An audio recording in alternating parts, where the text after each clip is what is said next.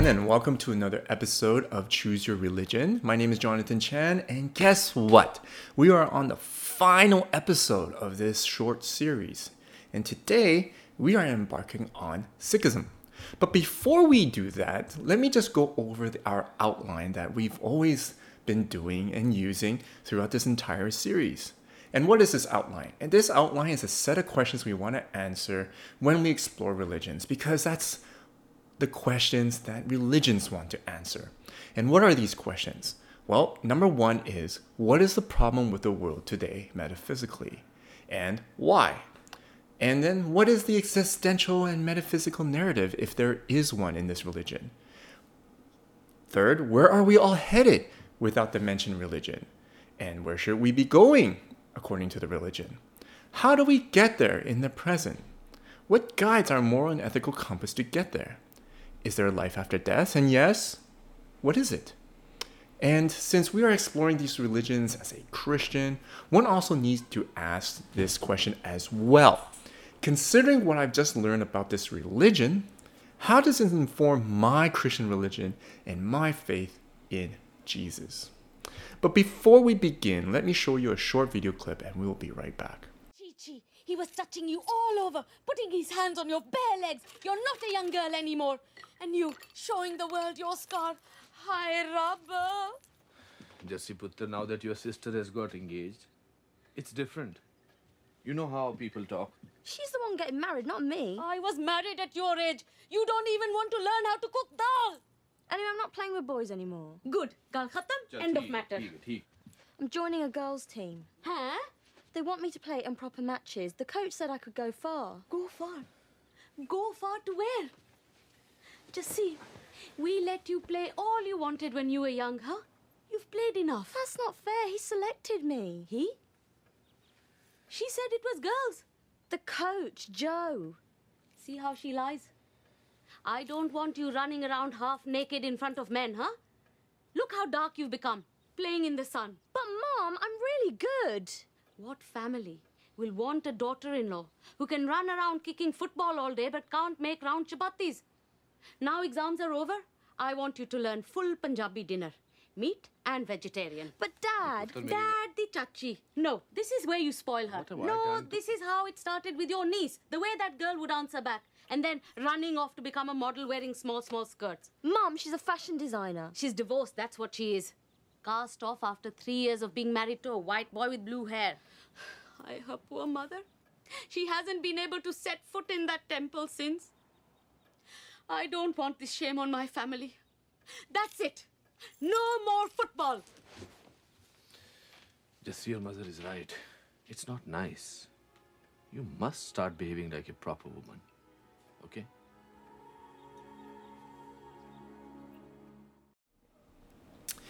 Well, welcome back. The video I showed you was taken from a movie called Bend It Like Beckham. The clip shows a family of Sikh heritage and who practices Sikhism. We're going to do something different today. Usually, Dan and I would provide you with a brief overview and history of each religion. Well, I thought today it would be best to let an expert and scholar of Sikhism do it for us. Her name is Dr. Eleanor Nesbitt, and she will introduce Sikhism to us with 10 notable points. After this video, we will jump right into the questions that I listed earlier. So let's go.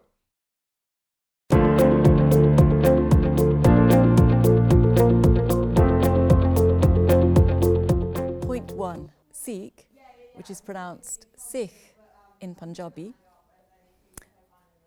is a word which means a learner or a disciple. In that sense, we're all Sikh.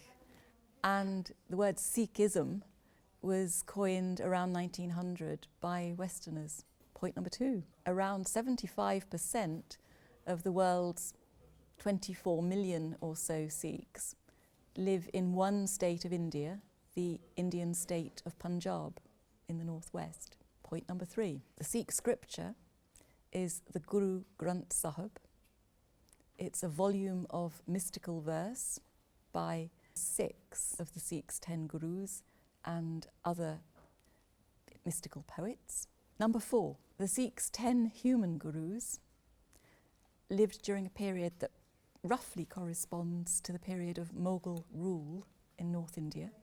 It started with Guru Nanak, a more or less contemporary of Martin Luther in the West. He was born in 1469. And the line of 10 human gurus finished with the death of Guru Gobind Singh, the 10th Guru, in 1708. Point number five signifiers of being a Sikh. There are five which begin with the letter K in the Punjabi al- alphabet. So the Kara, which is a wristband or, or bangle, and the, the Kangha, which is a wooden comb which is worn in the hair. The uncut hair, Kesh, is one of them. The Kirpan, which is a sword, often a very short sword, often worn underneath clothing. Um, and the Kutch, or the Kachhera, which are the, the breeches usually worn as a form of underwear, but shorts, uh, which finish above the knee. Those are the five indicators that somebody is an initiated Sikh, initiated into the Khalsa community. Uh, but the turban is the respectful way of covering the uncut hair. Number six, key Sikh teachings include living a life which is focused on the Guru and focused on God rather than on the individual's whims and individual greed and so on. And the Sikh life is to be one that is a, a fine balance between service, voluntarily serving the community and also taking family responsibilities, and contemplation, being mindful of the divine in everything one does. Point number seven the Sikhs' place of worship is called a Gurdwara. It's called a Gurdwara because it's where the Guru resides. And the Guru, the Guru Granth Sahib, the scripture, is central to everything that happens in the Gurdwara. People pay their respects. Every life cycle, rite, and festival involves reading from the Guru Granth Sahib. And the Guru Granth Sahib is enthroned on cushions under a canopy, and people behave in a particularly respectful way in the presence of the scriptures. Point number eight Amritsar in Punjab is Sikh's spiritual centre. It's the place where the Golden Temple is, which is also known as Darbar Sahib and Harmandir Sahib. And it is visited by hundreds of thousands of people. So each day, about 100,000 people receive free hospitality, cooked food, in the langar, in the food hall of the Golden Temple in Amritsar. Number nine, the British, during the British Raj, regarded Sikhs as a martial race and favoured them in recruitment for the British Indian Army. And during the two world wars, over 80,000 Sikh soldiers lost their lives and over 109,000 were injured. Point number 10 the Gurus emphasized the irrelevance of gender, whether you were born male or female, and caste, which hereditary employment group you were born into. Totally irrelevant for spiritual progress. And so Sikhs have a belief in equality of all people. Well, welcome back again. First question What is the problem with the world today according to Sikhism? Well, Sikhism believes there is one true God, the one who created everything. This one God is called the Ik Onkar, the one supreme reality, the one creator, the all pervading spirit. Now, this is a different terminology compared with Judaism and even Christianity, where the one true God in Judaism and Christianity and Islam is this one God. And that's it. But for Sikhism, this one true God is more about as synonymous with the supreme reality. This one true God is an embodiment of equality, of prosperity, of justice, and of just flourishing of all humanity. And so you could say that this one true God is an embodiment of all these things. And this one true God, Sikhism believes, is exists everywhere in all of creation, in all of humanity, and in all of everything we see that is before us. And so it's different from Judaism, Christianity, Islam, where this monotheistic one true God is this one God. Sikhism believes that this one God is this one reality, this ultimate supreme reality, and just happens to be this personification of this reality. Now, so what is happening with the world today then? The reason why we have these problems, according to Sikhism, is that humanity and all of creation is apart from this supreme reality, this Ik Onkar, this one true God. Humanity is apart from it. Why are we apart from it though? Sikhism believes that there is a term called Maya, and Maya is basically anything that is not part of this supreme reality. In, in actuality, they quote unreality.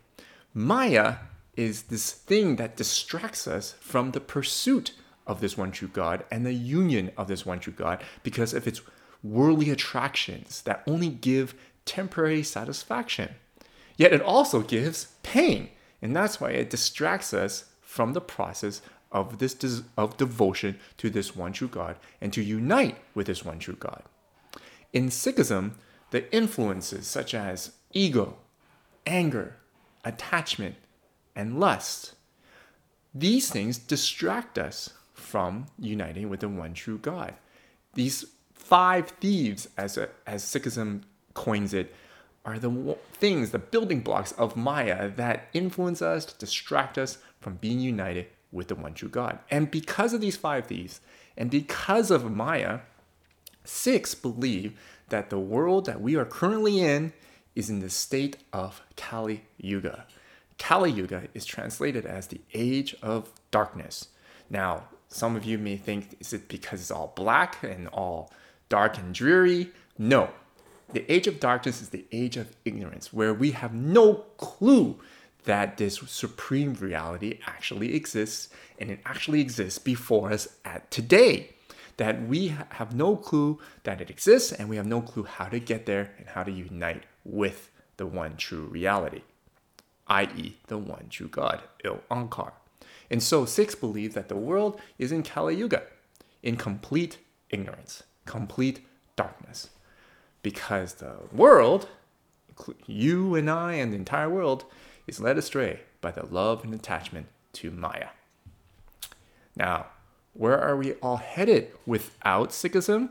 Well, just as I mentioned before of Maya and the five thieves, we will continue to suffer through this cycle of karma and reincarnation of just this suffering of cycle of birth and rebirth inside that five thieves and just cannot get out. And so just like Hinduism and just like Buddhism, this karma reincarnation is viewed as suffering, this ongoing and eternal suffering. And so without Sikhism, Sikhs believe that we will continue to be stuck in this Hindu in this vicious cycle of karma and reincarnation. Where should we be going according to Sikhism? Well, according to the Guru Nanak, the supreme purpose of human life is to reconnect with Akal, the timeless one, or some would say the one true God or Ik Onkar. However, what's preventing humanity in getting there is the Maya and the five thieves. Therefore, Sikhism offers ways on how to eliminate the five thieves and provide guidance on how to get there. First, Sikhism says that you need to meditate and meditate in the truth in mind, meaning to meditate on the Nam, uh, to meditate on the one true God and to meditate on who you are and where you should be going. To remind yourself of who you are and where you ought to be going. Second is to connect yourself with a satsang, with the true people. And hence we have this term called Khalsa, the community of Sikhs. Because in that community, you will find nurturing, encouragement, and uh, teachings and guidance on how to continue to eliminate your five thieves and the Maya and to pursue the one true God.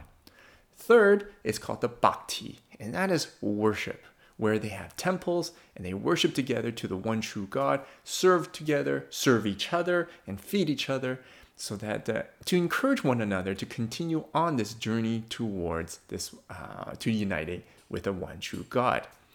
And lastly, hymns and recitations and music.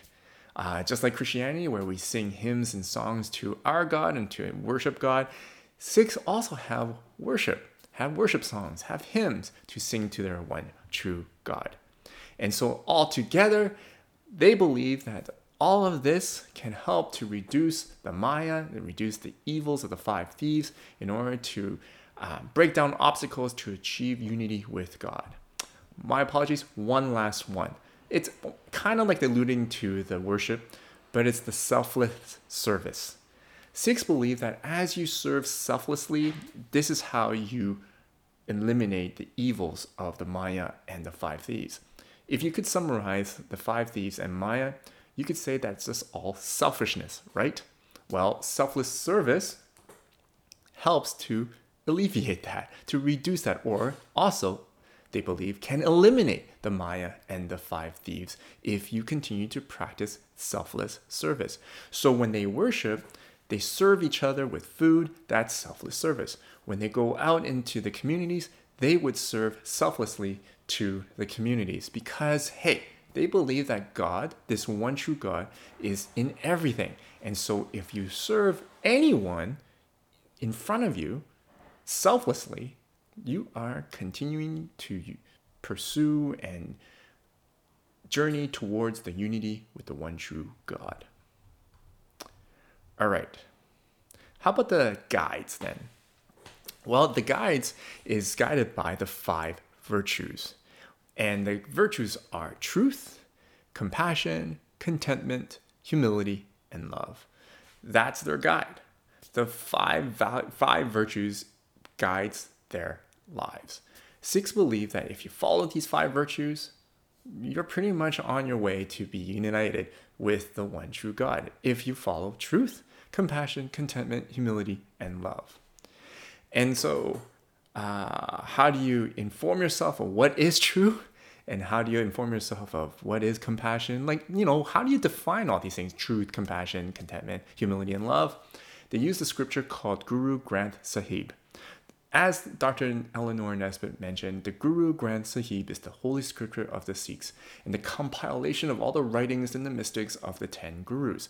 And therefore, uh, this book is very important to guide and to define the liturgy of the worship, the, to, to define the truth, to maintain the truth, to define what compassion is, contentment is, and humility and love is found in this book, the Guru Granth Sahib. And so, whenever you go to a temple, a Sikh temple, you would notice that the Guru Granth Sahib, the copy of it, is in the middle, center focus of their worship, because that's their guide. This is the literal living guru, is this book that will teach them to how to live out a Sikh life and to continue to pursue the unity with this one true God. Other scriptures and other literature includes the Adi Granth, the Dasam Granth, and the Janamsakhi. All these are, I would say, extensions of the Guru Granth Sahib. These uh, books provide further uh, instructions on liturgy and worship and other methodologies and also narratives, which in the Christian Bible, we have those in the Bible, and there are narratives and stories that just happen to be there. Well, these are the type of things that the Adi Granth, the Dasam Granth, and the Janamsakhis are. Let's move on. Final question Is there life after death? Yes. For Sikhs, it's called liberation liberation from the karma and the reincarnation. And this is the best time in human form, they say, is in when you're in human form, it's the best time to make the right decisions and take intentional action to pursue the five virtues to and get rid of the evils, the Maya and the five thieves, so that you can be liberated from the karma and reincarnation. Just like Hinduism and Buddhism, karma and reincarnation is suffering. And therefore, for Sikhism, they see it as suffering as well. And in order to liberate themselves from the suffering and to be united with this one true God, that is their whole purpose is to be united with the one true God. According to Guru Nanak. So, what then are we, or myself as a Christian, how do I see my Christianity in light of knowing now or being familiar with Sikhism? Well, I want to go back to the five virtues. And what were they again? Truth, compassion, contentment, humility, and love. Those are very similar, for me, anyways. They, those are very similar to the values of the gospel. Uh, truth, which is Jesus, compassion, contentment, humility, and love. Those are the values that Jesus exemplified during his life on earth and who and those are the values that Jesus wanted us to exemplify in our lives when we're here on earth. If he said this, if you love me, you would show these values. You would show truth, compassion, contentment, and humility and love towards each other.